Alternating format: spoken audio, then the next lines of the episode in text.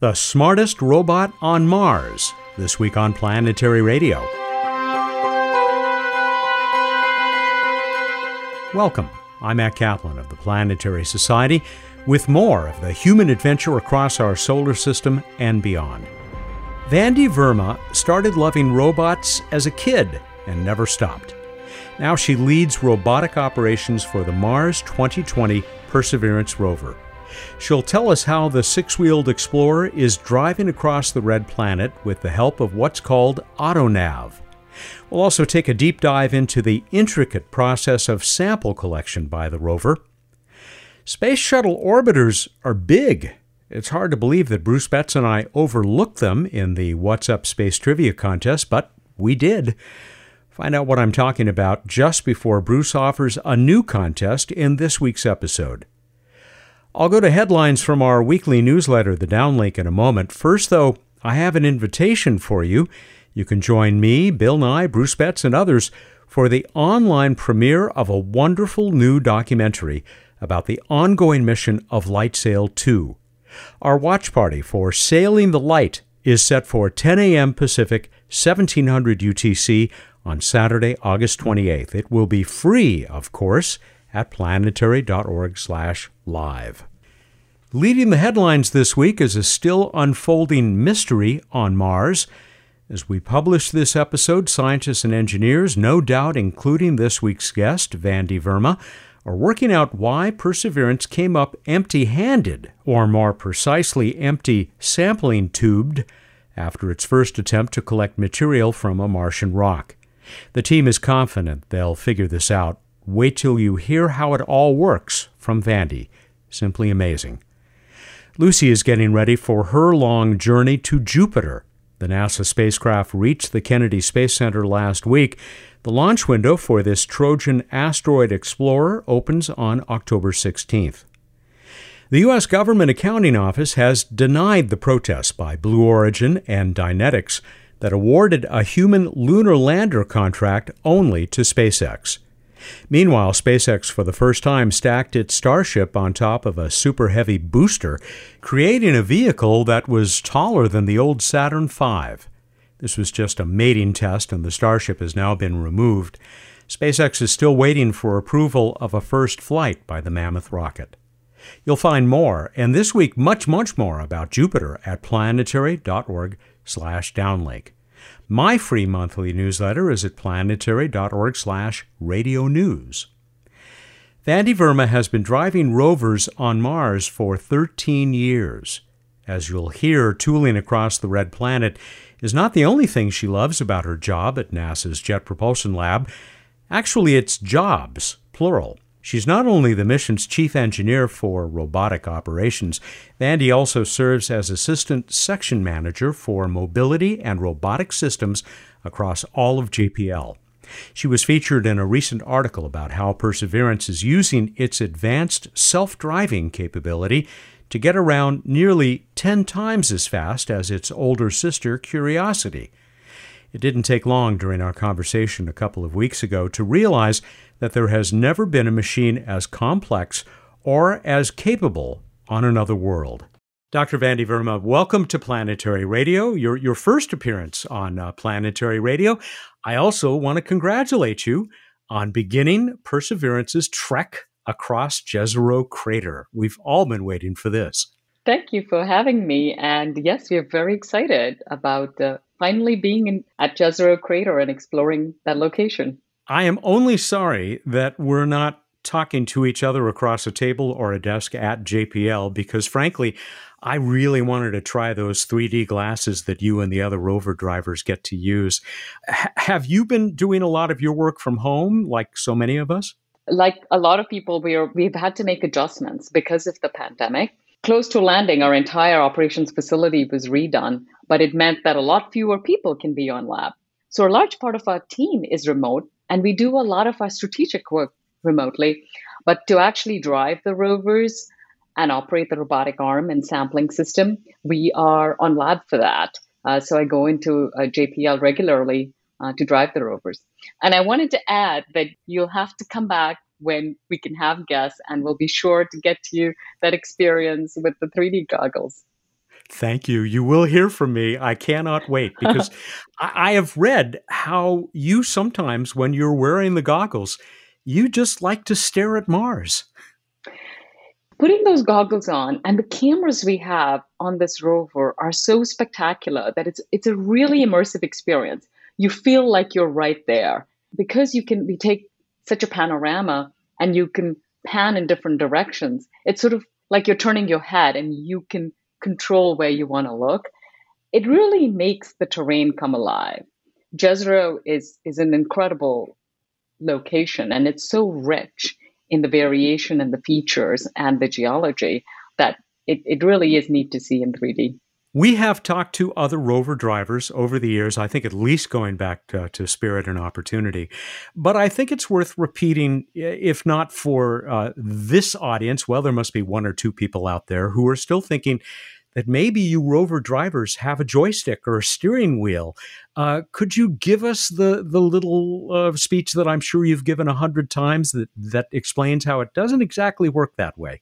Yeah. So uh, one of the reasons we can't drive the rovers in real time is just the relative distance between Earth and Mars. The distance is such that the fastest, just for one way light time, for a signal to get from Earth to Mars can take four minutes. But because Earth and Mars are also rotating around the sun and the distance varies, it could take up to 24 minutes just mm. for us to send a signal one way. That really isn't sufficient for us to be able to hit the brakes and uh, stop the rover. It also would mean that we're sending a command and then we're waiting this long to send the next, and we'd make really slow progress. So, what we do is we plan the entire SOL's plan, and a SOL is a Martian day, and we have to think through all of the possibilities that the rover could encounter as it's doing this drive. It might slip. The wheels might actually slip in the sand such that it's making less forward progress and it's digging deeper. So the odometry may show us that we've covered 10 meters, but we may only have gone nine. So you have to think if I'm trying to turn around a rock, what does that mean? So when we drive the rovers, we send the entire sol's plan to the rovers, and then it takes the images and sends the data back to us. We use those to create this 3D terrain environment in which we plan the subsequent drive. And there are nuances to this, which also mean why we don't drive in real time. We send the signals from Earth to Mars direct to the rovers, but they go through the Deep Space Network. And there are antennas all around the world, but we also have a lot of deep space spacecraft, and we have to share the time with them. So there is the coordination with the Deep Space Network. On top of that, the rovers take so much data that we transmit it to orbiters around Mars and then transmit the data back to Earth. So there is this coordination that has to happen between when it's daylight on Mars, because that's how we take the images and drive the rovers at that time, when the orbiters are flying over the rover, and when we have the deep space network time. And all of this results in us having a complex schedule in which we can actually drive the rovers. So, all of this also explains why it would be a high priority to develop a rover that is smart enough to do some of this driving on its own. And of course, that's one of the things we were hoping to talk to you about. Uh, AutoNav, you must be thrilled to see Perseverance beginning to, to find its own way across Mars with the guidance that you folks provide on a sol by sol basis. Yes, it's been uh, very exciting to be able to drive distances beyond what we can see in the last images the rover sent to us. And that's what we mm. get with AutoNav. Because there's so much variability in the terrain, the cameras beyond a certain distance can't see the horizon. And the orbital images don't have enough accuracy for us to be able to drive the rovers and avoid the hazards. So, what autonomous uh, navigation allows us to do is the rover itself we analyze the terrain, detect the hazards, and find its path around it. But it's actually a lot of fun for rover drivers, even with AutoNav, because all autonomous technology, especially when you're putting it on processors that are radiation hardened for space and are computationally limited, there's certain things they can't do very well, such as, you know, in, uh, in the case of Perseverance, uh, detect sand. And so rover drivers still have to plan the overall path and guide AutoNav so that we uh, tailor the drive to maximize the success for AutoNav. We'll put up a link on this week's show page at planetary.org uh, slash radio to a lot of great resources, including a video that actually documents this first auto nav roll across uh, the red planet in, in kind of an S-shaped curve. I mean, did it function the way, is it functioning the, uh, the way you all hoped? Yes, uh, AutoNav has been uh, doing really well. One of the things we really wanted to do was speed it up for Perseverance. And so mm. we have a dedicated processor which is allowing us to run AutoNav a lot faster than we could on any previous mission. The drive that I think you're talking about, which was the first AutoNav checkout drive, we had identified a set of obstacles, rocks, that we wanted it to go around and actually drove it around those and it, it detected the rocks and did exactly what we had intended it to do. So that's been great as as you initially try out technology, you really are seeing it in the environment it was designed for and we take these steps so that we can make sure that some of the assumptions we had made are still valid. Uh, Earth, we do everything we can on Earth to test it, but Mars is Mars. and Mars is hard. Didn't Curiosity have an earlier version of, of AutoNav that ended up not being used much? So Curiosity also had AutoNav, in fact, as did uh, Spirit and Opportunity. So there's a couple of differences. The first being that we didn't have a dedicated processor for us to do the image processing. So it was a lot slower than it is on Perseverance. We could drive, if we did both visual odometry, which is how we drive the rover such that we can detect slip, and we do auto nav, we could drive about 20 to 30 meters an hour. With Perseverance, we expect to be able to drive up to, in a, in a given sol, we expect to drive about 200 to 300 meters with auto nav wow. in a single sol. We are now just going and doing shorter drives, but we expect to reach reach that milestone. And so that's that's really uh, that's made a huge difference. Another thing is it's driven by science. On curiosity, the science team wanted to frequently stop and do science investigation. And if you are driving shorter distances, those are distances you can already see in the imaging you have. And if your auto nav is so much slower than your directed driving, then you might choose to just do directed driving. And then the last part of it is Curiosity had some wheel wear. And so AutoNav, when you're letting the vehicle decide, but the vehicle didn't have a model of wheel wear, it's just looking for hazards and what was these small ventifact rocks, which actually weren't large hazards, could still damage the wheel. So rover drivers would more carefully work their way around the terrain. That has been mitigated by subsequent technology we put on the rover, but those are some of the factors as to why uh, AutoNav on Perseverance is going to be used a lot more uh, than on previous missions quite an improvement in uh, velocity getting across Mars. Still, you compare that to a human walking across the planet, it would still seem pretty slow. But for a robot, not bad at all. And I think we've all seen those pictures of those those beefed up wheels that uh, Perseverance has uh, to avoid those uh, pockmarks the uh, Curiosity was getting. There's one other factor that I read about, and there's a cute phrase to describe it uh, which I, I, maybe it has to do with having that dedicated processor for handling AutoNav. It's uh, thinking while driving. What a concept! People should try that on the freeway. yes, uh, there is in fact this additional capability. On previous missions, what we would do is we would take an image, which is the image in which AutoNav is going to analyze the hazards, and we would have the robo stop, think about, as we call it, where the hazards are and then turn the wheels. And the reason is because it allows us to do this in steps where you know where you're at, you're uh, analyzing the hazard, and you can proceed. With thinking while driving, it's doing that autonomous processing while the wheels are turning. So you have to take factor that into account in terms of the model you have of the expected distance it's going to cover and do the drive. But that results in a significant speed up as well because you're not stopping to do the terrain hazard analysis. I also read about something called eNav.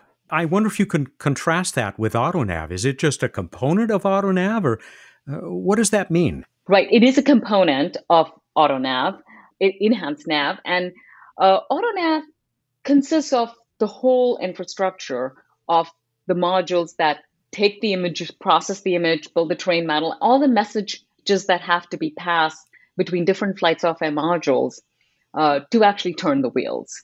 And AutoNav is used for the encompassing term, and eNav is a library that is used to do the hazard analysis and the path evaluation. The other news that came out actually since we scheduled this interview is that we are getting closer now to Perseverance beginning to collect its first sample, which of course is what everybody has been excited about. You know, we we often on this show call uh, sample collection the holy grail of uh, Mars exploration, or at least robotic Mars exploration. And so now I guess we're getting close, but I, I don't think a site has been selected yet, has it? So the science team has selected a location that we expect we will collect the first sample. So we hmm. are very excited about this.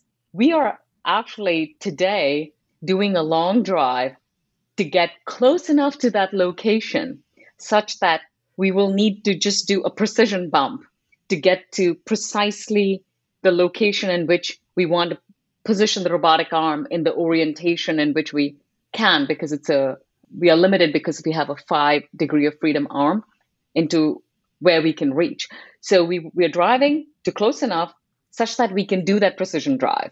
Uh, so it's it's it's about to start, and it's a very very exciting part of the mission. It is the prime reason we're there, is to cache these samples for a subsequent return to bring back to Earth the process of sample collection is so much more than just you know rolling up let's let's roll over there and drop the drill down and pick up a sample um, and i know this is not specifically speaking your area although you support the robotics the mechanics of all this uh, can you talk about the complexities uh, of this and and maybe about the sampling and caching system itself which is an absolute mechanical or maybe i should say robotic marvel we always say on this mission, you know, we actually have two robotic systems.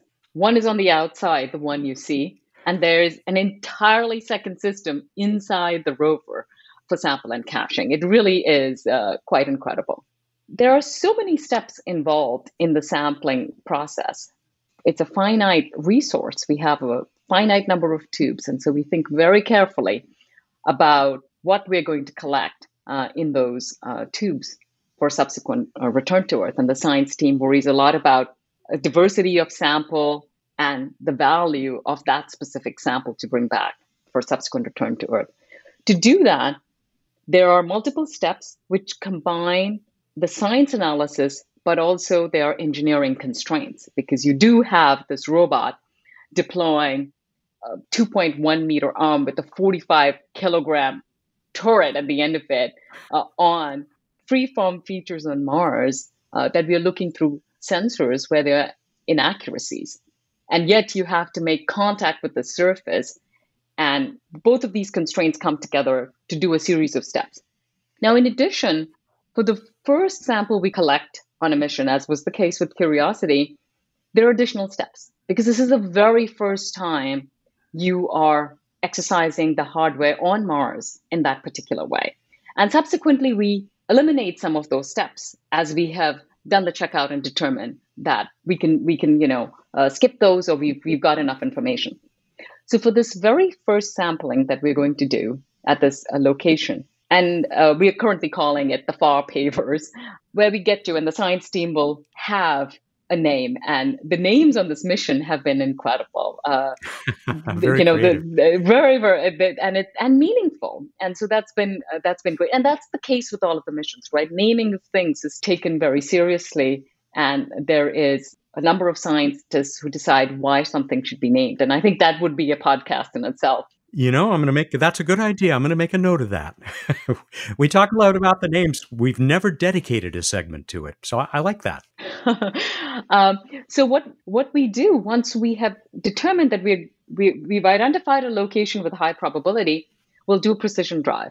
In fact, we do a precision drive for any location in which we want to do careful robotic arm analysis, which I'm differentiating from the case where We may just have ended up in a drive location and the scientists look at the image and say, wow, this is neat, and opportunistically deploy the robotic arm. But when we are going uh, for a dedicated reason, we do a precision drive because we are evaluating in that the robotic arm moves that we can do to get to that target. Because we have a constrained arm, we have a five degree of freedom robotic arm, we can't reach arbitrary positions in arbitrary orientations. In addition, if you move the turret in certain ways, it might collide with adjacent terrain features or rocks. And then we have to think of all the things we're going to want to do while we're there and do them all without repositioning the rover. And so you're not just thinking about that one first thing you're going to do, you're thinking about the entire sampling campaign uh, that is involved just in the first step of this, which is the precision drive. And once we've done that drive, we have to evaluate what of the targets, what is the precise location in which we're going to select a target. And we do this iteratively, where we might do what we call remote science. The first is just taking images. So from the images, you can tell so much. Then we use instruments such as the SuperCam, uh, which has a LIBS laser on it and can study from a distance what the composition of those potential targets is. So SuperCam will zap it with its laser, and you can get an idea of the composition of that site as well. That's right. And what's so neat about SuperCam, you know, you're shooting the laser so that you can study the uh, plasma, but on Perseverance, we even have a SuperCam microphone. Oh yes. So by hearing the sound of that pop, you can tell something about the hardness and other characteristics of the rock. Based on these analysis, then the next expensive thing, when we talk about expensive for us, it's in terms of power, energy, and time spent. Uh, the rover is spending doing something. Those are the resources we try and manage because the rover is capable of so much stuff. We really have to think about what specific thing are we going to have it do from this huge selection mm-hmm. of possibilities. Uh, so the next thing we do in that is um, after those features have been looked at, the science team might decide here are the few on which we are going to do additional analysis by what we call contact science. And some of this is close proximity, essentially using instruments mounted on the robotic arm to study very closely the surface. And those are SHERLOC and PIXL. And we position these instruments very close to the surface, within a few centimeters of the surface, and get additional information now really in the con- in context. And once we have additional information from WATSON and SHERLOC, then we can further refine precisely which target has the characteristics that the science team wants. The steps for uh, sampling and acquisition here are we actually abrade the surface. We have the ability on the robotic arm on the drill to do a bit exchange. So we, we can switch out which bit it's using to, for what purpose. So we'll abrade the surface. And, and that process creates a more even surface, which allows us to take scientific measurements with the instruments that are more precise. A lot of the instruments we send to Mars don't like dust, which which really doesn't go with Mars very well. No. because Mars is such a dusty place. And, and, you know, we have on this mission a really, really great tool to take care of that, which we call the gas DRT, the gas dust removal tool. In previous missions, Curiosity and uh, the Spirit and Opportunity rovers, we've had brushes, which we, we have these brushes that we can put in contact with the surface and they brush away the dust. Here we have nitrogen gas, which we can puff out and clear the surface. The advantage is it really doesn't care about the roughness of the surface and it, it can be used in a lot of a lot of different contexts. We're then, you know, going to do the bit exchange and then collect a sample core. There are so many steps when we do sampling and coring. We also have to analyze the hardware to make sure that after a particular activity, the hardware is as expected, especially for the very first time we do this. So, interleave with some of this is imaging of the hardware itself. So, we may abrade and we take images just to make sure that the engineering hardware is operating as expected. And then once we have this very first core, after a lot of excitement, because it, it really is it, it really is a momentous occasion because you know, people hear about the rover once it's landed, but for those of us who worked on it, it's many, many years leading up to this day. And so it'll be a very exciting day when we collect that first core. And that really isn't even the end of the story, because as I was mentioning, we have this entire second robotic system on this rover, uh, which we call the adaptive caching assembly. The external robotic arm with the core docks with the bit carousel, which you, if you're looking at images of the rover, you see this big circular piece of hardware on the front of the rover. That's the bit carousel. It docks with that. Inside the rover, we have an entire second robotic arm. That robotic arm then takes that tube and there are various uh, steps in it where it is characterizing that by taking images, weighing it, measuring, so that we know exactly what we have collected and are documenting it for subsequent return to Earth so that we can characterize the sample. This struck me it reminded me of the process the Apollo astronauts went through. They didn't just pick up rocks and stuff them in a bag. They had to take pictures of the location. They had to make notes. They had to do the same kind of documentation that you're going to be doing, you and the team will be doing remotely on Mars using this wonderful robotic equipment. That's actually a really good analogy. Not just the sample by itself has value, but the context in which it was taken. So, all of this data from all of the various instruments is labeled all together in order for us to know, you know, what we're documenting essentially the context of that sample. And also, we have to seal the tubes because it's going to be many years before we actually bring them back to Earth. And we're going to cache them in multiple different ways, but drop them to the surface where the subsequent fetch rover is going to collect them. And we're going to have a launch from Mars where they're going to launch from Mars, rendezvous in orbit, and then be returned to Earth. So they go, they're going to have quite an incredible journey. And so we have to make sure that the sample we collect survives that and is pristine. Exactly as I was saying, a far more complex process than uh, somebody might think just hearing, oh, we're going to be picking up samples on Mars. Vandy Verma and I will continue our conversation in a minute, including her team's support of Ingenuity, the Mars helicopter. This is Planetary Radio. Hi again, everyone. It's Bruce. Many of you know that I'm the program manager for the Planetary Society's LightSail program. LightSail 2 made history with its launch and deployment in 2019, and it's still sailing. It will soon be featured in the Smithsonian's new Futures exhibition. Your support made this happen. LightSail still has much to teach us. Will you help us sail on into our extended mission? Your gift will sustain daily operations and help us inform future solar sailing missions like NASA's NEA Scout. When you give today, your contribution will be matched up to $25,000 by a generous society member. Plus, when you give $100 or more, we will send you the official LightSail 2 extended mission patch to wear with pride. Make your contribution to science and history at planetary.org slash S-A-I-L-O-N. That's planetary.org slash sail on. Thanks. I'm also thinking of the software that you and others spend so much time writing, the algorithms that you have to create to control these processes.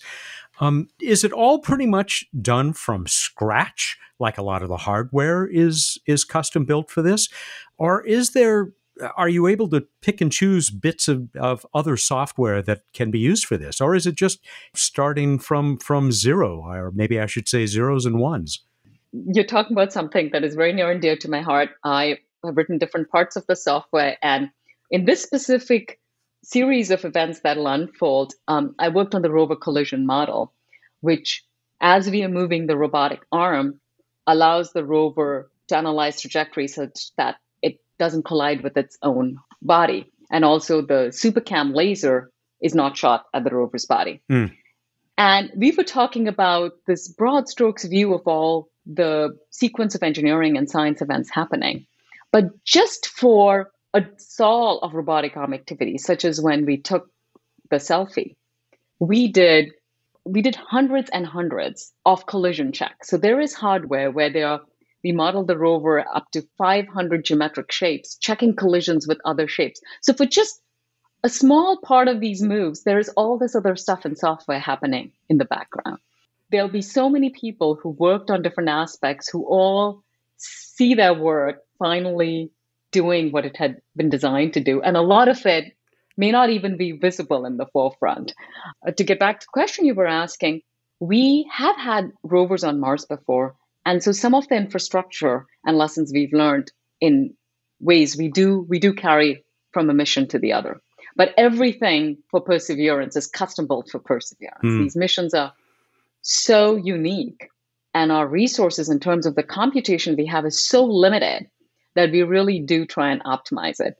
Uh, you know, when I talk to people who are software programmers, I joke that I, I worked also on the terrain model for the workspace. We literally think about what we call like loading in a bit of information, the maximum information in the way we represent things, just because we are limited in memory and we are limited in computation. So there's really creative ways in which we program space rovers that is different from other high risk applications that you might have on Earth, such as self driving cars and others, because the computers have to be radiation hardened. There's a lot of radiation on Mars, and there are only computers that have gone through the radiation hardening that are available to us but they can be very limited in in their computing power and so the software we design is sort of custom built in order to be able to do these complex activities while still working with those operating systems i am not a coder but I know that we have coders in the audience and they are just going crazy right now, listening to this and imagining what is happening, and that this is all part of your job. Another piece of your job, turning away from sample collection, we have uh, recently welcomed back MiMi Aung, the uh, project manager for Ingenuity, the Mars helicopter. I read that you also had a part in contributing to the the wonderful success of that little flying machine, right? That was a that was a passenger for so much of its life on on Perseverance.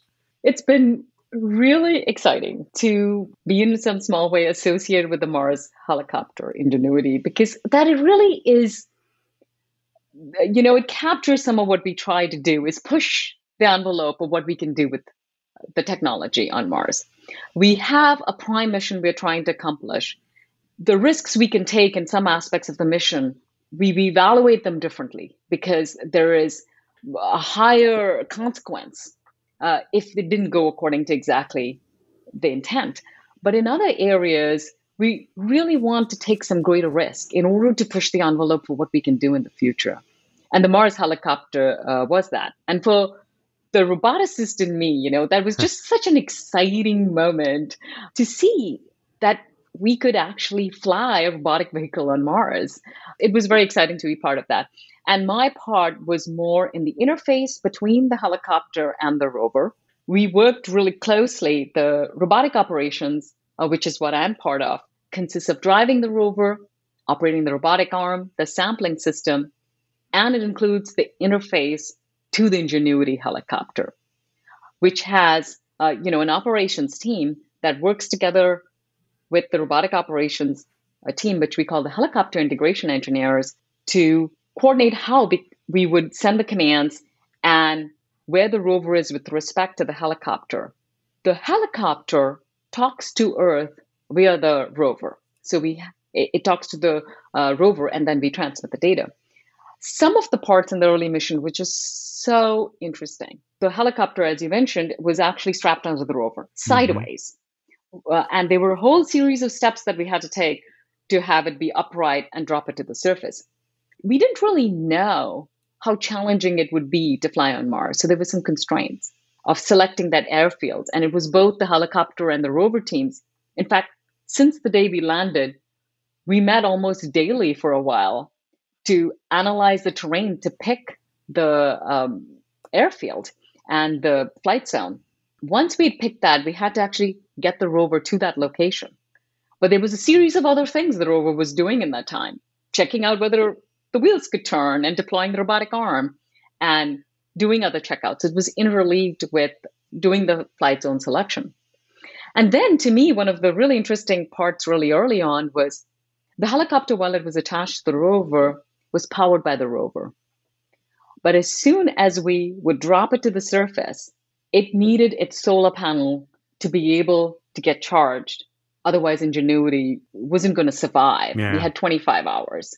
And so that drive was really critical the drive where we drive off of the helicopter. Because if you just sat there after dropping it off, there was risk to the helicopter. So that was a lot of fun from the rover driving perspective. When you're trying to maximize the success of a drive, sometimes you actually remove some of what we call the fault protection, which are ways in which it tries to keep itself safe, because some of those can be cases where it thought something was an issue and it isn't. We really shaved off a lot of lot of that margin to say we really don't want to end the drive unless it's a real issue with a risk to the rover. And the rover really was the prime mission, so we couldn't risk the rover. But at the same time, we didn't want to have be so conservative. So that drive, we removed a lot of the conservatism to just drive so that we could maximize the success. And seeing that drive work and that the helicopter was alive was really exciting. And then, of course, we had to drive off to this location from which we would observe the first flight. And so it's been really interesting. And I, I, I work with the helicopter integration engineering team, uh, which works with the helicopter team as we're going now into the extended mission. And now to see that helicopter doing real work, doing its own useful, essentially research or observations of Mars and assisting the rover, it, it, does seem to be a realization of a dream. I also think of, of your use of the word fun that you, you made a, a few moments ago. And, you know, your other job at JPL as the assistant section manager for ro- mobility and robotics at the Jet Propulsion Lab, where you work with, you help to manage something like 150 roboticists. I'm sure it's not all fun, but it sure sounds like a very cool professional community to be part of. It actually is quite a lot of fun. oh, good. Uh, even because you know, in in that role, so we we have a JPL. Most people do multiple things, and that's it's a very unique place in that way. And in that role, we're looking to the future of what is what are the technologies that will enable the missions of the future. So you get really brilliant and creative people thinking about technologies that we we will need for possible missions. Now you also work with the scientists very closely because it's guided by what the science interests are mm-hmm. uh, on other uh, planetary bodies and otherwise in the in the solar system and beyond. So that's a really interesting part of it. And there's a connection between these because when you see when we're driving on the surface, we're already doing this actually, which is really interesting as we are already still doing the prime mission and collecting the sample, we're already thinking ahead to extended missions and what we could do in the future. You start to see what is it that we could improve and do better. And that's kind of the role of the robotics technology development. Speaking of the future, I note that you also worked, contributed to Europa Clipper and to the effort to come up with something to land on that moon of uh, Jupiter. And, you know, the need for autonomous activity by those spacecraft, I, I, imagine, is obvious to everybody. Do you see a bright future for our robots around the solar system? I mean, are they just going to get smarter and smarter and more capable? That's so neat that you looked all this uh, information up. It's part of the job. I'm, I'm very impressed. but uh, yes, I think that it becomes even more important as we go further out in the solar system because the communication delay just gets longer. If we want to have missions that go further out, they need to be more and more autonomous. And there are other constraints, such as, you know, the example you gave of the Europa Lander mission that we had been looking at. And these are all, you know, hypothetical missions, real, other than Clipper. Clipper is a real right, mission. Right, And they Thank goodness. But Right. But I think in, in uh, some of these cases, when we're looking at possibilities, which we have to sort of take a concept and study it carefully in order to make it a potential possibility for scientists to be able to evaluate, there are certain missions where they're constrained by the lifetime because you're going to locations that are just so harsh, either, either thermally or radiation wise, that the robot, whether it's a lander, or a rover, or other mobility platforms. We, we are looking at snake robots and various other aerial platforms, will have a lifetime on the order of weeks. Hmm. And so now you really need to be autonomous because you can't wait for the signal from Earth to tell you what to do next uh, because you're wasting precious time if you're waiting for that. And so uh, those missions are going to be more and more autonomous. I'm really excited about this because it really enables science, uh, allows us to investigate these places and study them. I, I just think the future is going to be very interesting. Let me go in a slightly different direction as we wrap up here. You know, uh, we know, I know, kids love robots. Do you see robots, robotics, as a gateway for young people into STEM careers? I mean, you've been fascinated by robotics and, and programming since you were pretty small. Yes, I, I think robotics is a fantastic way to get kids excited about, you know, just the process of science in general. Because you you you can do something and then you have to go and potentially study a particular area and then apply it. You learn through that iterative process of applying the theory you learn. And it can start in really small ways. And, you know, with JPL, before uh, we right now, we are still in a pandemic transition, but we have an open house and we get thousands of people who come through there. And I always try and volunteer at these because the kids who come through there, it's just so interesting to see how much they already know about these missions. Uh, sometimes they think of these robots as their friend, and they'll come and give you these. They've thought about the problems you've encountered, and they're really creative and interesting. And I think it's a great way to get them excited about it, to to feel as part of following the story, they're problem solving along with us. I try and do as much as I can to try and connect with students uh, I always say, you know, robots and dinosaurs, you know, they're a really great way to get kids excited about science. So, boys and girls, keep it up, and you just might end up building robots uh, that will help us explore the solar system and maybe someday even beyond. You know, that statement is actually really, really almost so literally true for perseverance because we're collecting these samples and it's going to be the 2030s by the time these samples are brought back to Earth. Some of the young people who are still in school may be the ones who are sort of analyzing and studying these samples. So I think they really are, that generation really is part of this mission.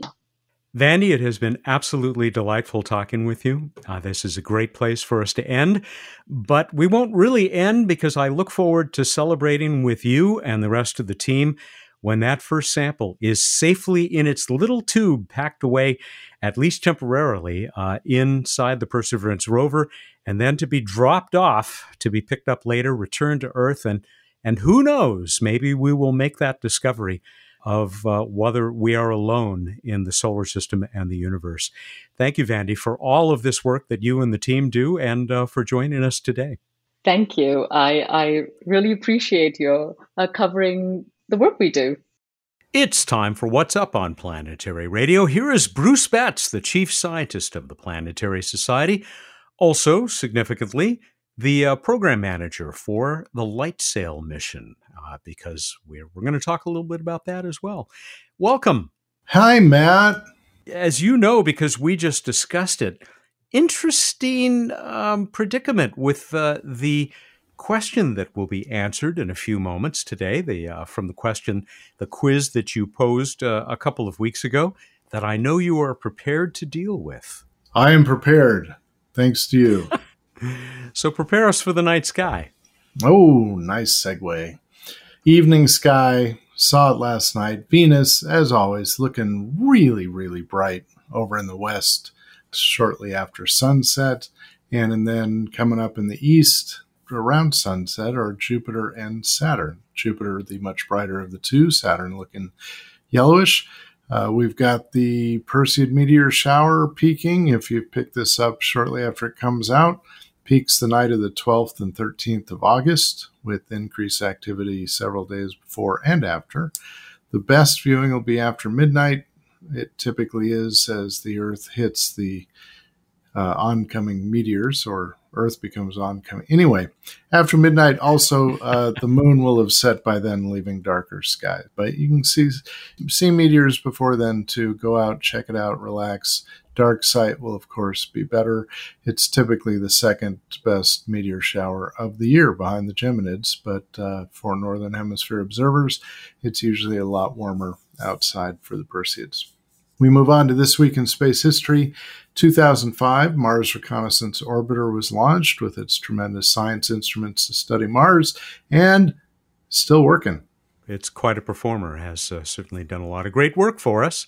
We move on to Random Space Fact. for some reason, makes me feel like I ought to head for the drag strip. Yeah. Hey Matt, you and I, you you originally pointed this out to me a while back, but now it's actually happened. Two European Space Agency spacecraft with totally different missions, totally unrelated to Venus, flew past Venus during the last week, only 33 hours apart. The Solar Orbiter spacecraft, which is, of course, studying the sun primarily, and the Bepi Colombo spacecraft that's headed to Mercury both used Venus for a gravity assist to help them head farther into the inner solar system. Quite a random space fact. Congratulations to uh, the teams for both of those missions. Best of success as you head toward your final destinations. I'll put this out to listeners. I could not find an example of two flybys of another planet so closely timed. I can't imagine there would have been, but if anyone knows there is, uh, let us know. Bet you are right about that. Uh, it seems like something we would have heard about. Are we ready for the contest? Oh, we're so ready for the contest. I asked, after Mir and Skylab, what was the most massive artificial object to re enter the Earth's atmosphere? And I meant to say uncontrolled end of mission, kind of didn't think to say that. So, uh, how'd we do, Matt? What would people tell us? well, like I said, I've already given Bruce a heads up about this. We had more people come up with an alternative answer, an alternative to what Bruce had in mind, than probably we ever have before. I'd say half or more of uh, people who entered uh, this one came up with a variety of space shuttles, all of them, basically, although some people even differentiated among the different orbiters because some were heavier than others. But that's not what you were looking for, was it? No, but I'm, uh, depending on what random.org found, I'm happy to take that answer because the space shuttle was indeed incredibly massive and was more massive than anything else that we're talking about. What else did people say? I'll get to our winner in a moment, but here is our poet laureate Dave Fairchild in Kansas with the answer I think you were looking for. Cosmos 1686 was docked with Salyut 7. Round the Earth they traveled in a low Earth orbit heaven. Salyut 7 had six crews that served in the arena until in 1991 she crashed in Argentina, where, according to uh, according to Thorsten Zimmer in Germany, nobody cried for it. Little Broadway reference. Get it? Get it? Yeah, I, I get it. I get it. Salute Vita. Here's our winner. And he's a first time winner, although I think he's been listening for quite a while. Michael Kaspol in uh, Germany, who, uh, sure enough, said Salyut 7, uh, coupled with the Cosmos 1686 TKS spacecraft, Total mass, he says, about 40,000 kilograms, thus a VNEO, a very near Earth object. Congratulations, Michael. You have gotten yourself a copy of a great book, uh, Across the Airless Wilds The Lunar Rover and the Triumph of the Final Moon Landings by Earl Swift. I've read a little bit more of it since uh, we first said that we were going to offer this book. It is really fascinating about the development of the rovers and how much they contributed to Apollo, as we uh, discussed recently with Andy Chaikin when we talked about Apollo 15, the first one to uh, the first of, of, those folks on the moon to have one of these to tool around in. It's published by Custom House. Excellent. I like this approach from Kent Murley in Washington who gave the impression that he misheard you. He thought you wanted the third most massive art official object to re- enter Earth's atmosphere. And so he gave us some candidates of uh, spacecraft that had artists aboard, including uh, Skylab, Skylab 2, because Alan Bean, who was quite an accomplished artist, uh, was uh, was on there. Uh, Kent actually revealed toward the end that he did understand what you were after. Vlad Bogdanov in British Columbia uh, said that uh, Salyut 7 was up there for 8.8 years, uh, a record until Mir. Uh, six crews, as we heard, including Svetlana Savitskaya, the first woman to perform an EVA, an extravehicular activity, a spacewalk. And the second woman in space.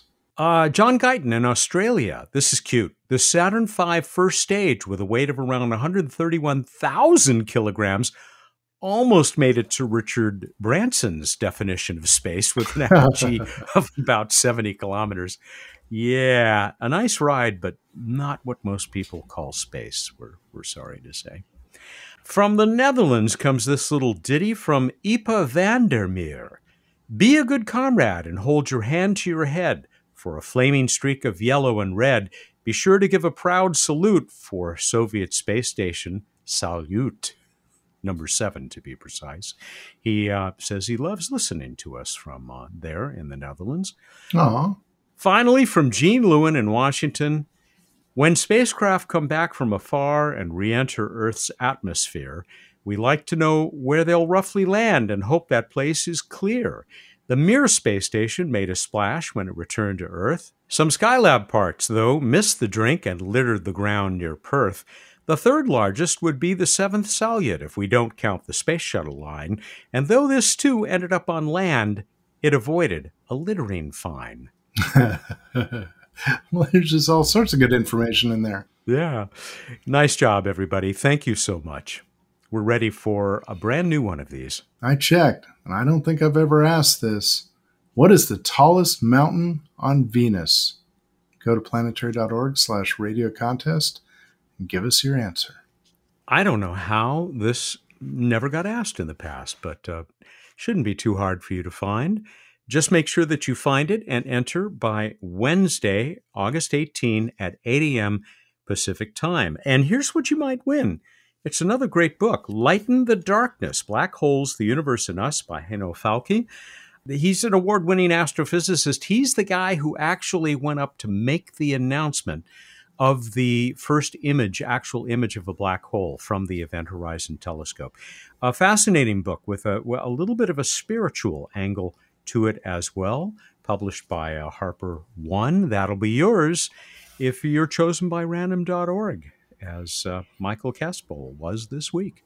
Hey, I've got a hint for the trivia contest that's completely not useful the answer has been an answer to a previous trivia contest. and in fact, that was one of my favorite pieces of trivia. Never mind, totally not useful, but made me happy. We done, Matt? No, we're not. Because I want to say that uh, we have this uh, wonderful movie premiere coming up, actually, the documentary about the mission of LightSail 2, which uh, you are a prominent player in. It's going to uh, premiere on the 28th of this month, August 28th, at uh, about 10 o'clock, really to be specific, 10:15 Pacific time, and uh, people will be able to watch it on the Planetary Society's YouTube channel. Also, at planetary.org/slash live. That's uh, on the 28th. Very exciting stuff. And then you're going to be in a discussion that I'll be moderating uh, with the boss, uh, our uh, CEO, Bill Nye, and, and some other good folks. Uh, I'm looking forward to that. This is uh, going to be quite a celebration. Have you seen the film? I have probably seen all the pieces, but I have not seen all the pieces put together. Goody. Well, it's try cool. and avoid it's it. It's really nice. You, it's great stuff. Yeah, it's a wonderful story. All right, now we're done. All right, everybody, go out there, look up the night sky, and think about metamorphosis. Thank you, and good night. That is Bruce Betts, the chief scientist of the Planetary Society, who before our eyes is metamorphosizing into the program manager for the LightSail mission from the Planetary Society. He joins us every week here for What's Up. Luckily, not a cockroach. Planetary Radio is produced by the Planetary Society in Pasadena, California, and is made possible by its self-driven members. Take the wheel with them at planetary.org/join. Mark Hilverda and Jason Davis are our associate producers. Josh Doyle composed our theme, which is arranged and performed by Peter Schlosser. Ad Astra.